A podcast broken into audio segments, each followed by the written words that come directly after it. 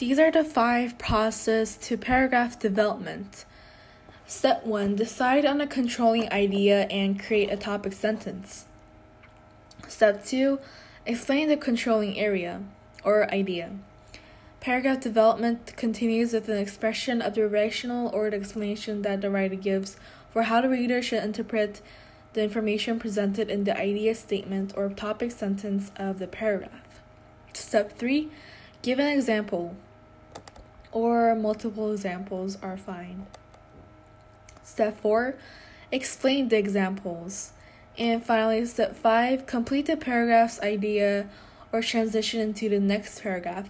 With transitioning is you can connect two paragraphs into one idea or maybe two ideas that connect together. That's why transitioning is important.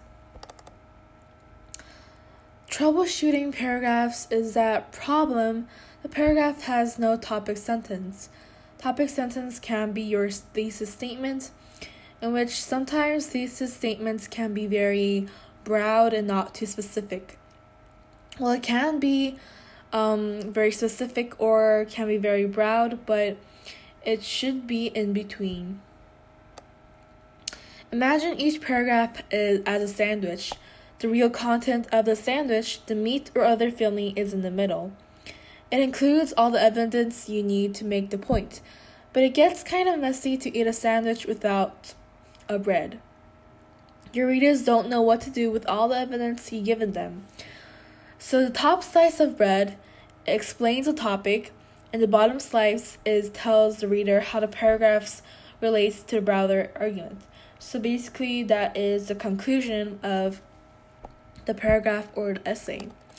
So when you're starting an essay, you have to be sure that you have to state the thesis statement or a topic sentence very well, or else you'll confuse the readers.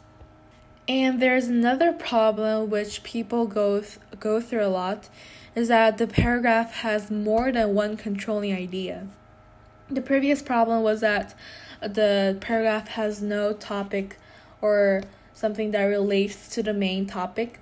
But the next problem is that this problem is that the paragraph has more than one topic.